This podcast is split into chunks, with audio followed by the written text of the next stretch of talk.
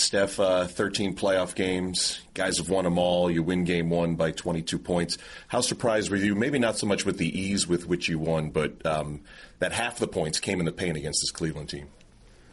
Um, I think for most of the part, we uh, we got into our flow a little later than we wanted to. Um, it was a lot of adrenaline rush that first quarter, and it was high intensity, but nothing really was really clicking.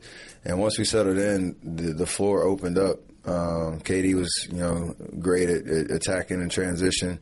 They were, um, you know, taking away our our transition threes, and he was walking right down to the paint and, and dunking and finishing at the rim. And and once that happened a couple times, that softened them up, and we were able to to uh, attack off of stops and get some threes and get you know that that rhythm going on the offensive end. So uh, you never really know how it's going to play out. We have a certain game plan of how we want to attack, get the pace where we want to go, but got to take take points as they come and, and just be ready for anything.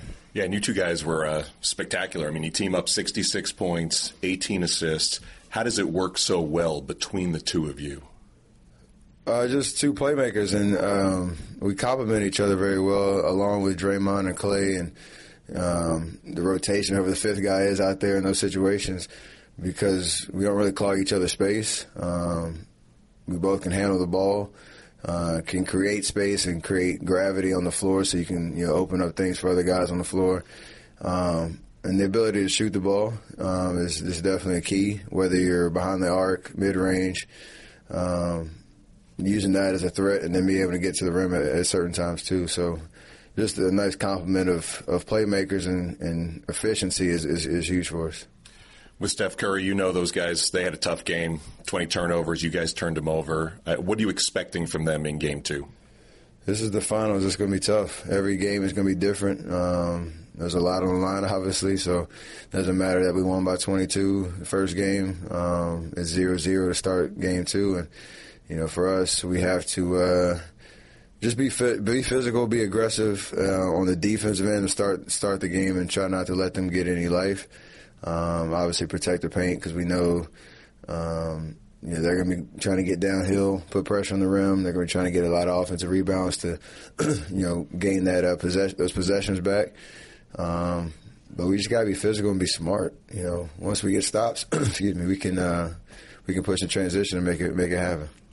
Last thought. I know the end of uh, last year's finals, there were nicks and bruises for you. You're playing at your best right now. You're as healthy as you have been. Was there anything you did in the offseason that has you so fresh here in game 95, 96 of the season? I mean, I just worked hard. There's no secret formula to it at all. It's just putting in time, um, being smart about what you do obviously um, I had some injuries last year throughout the course of the year that had to uh, to get get right, but you can always build on top of that, trying to get stronger.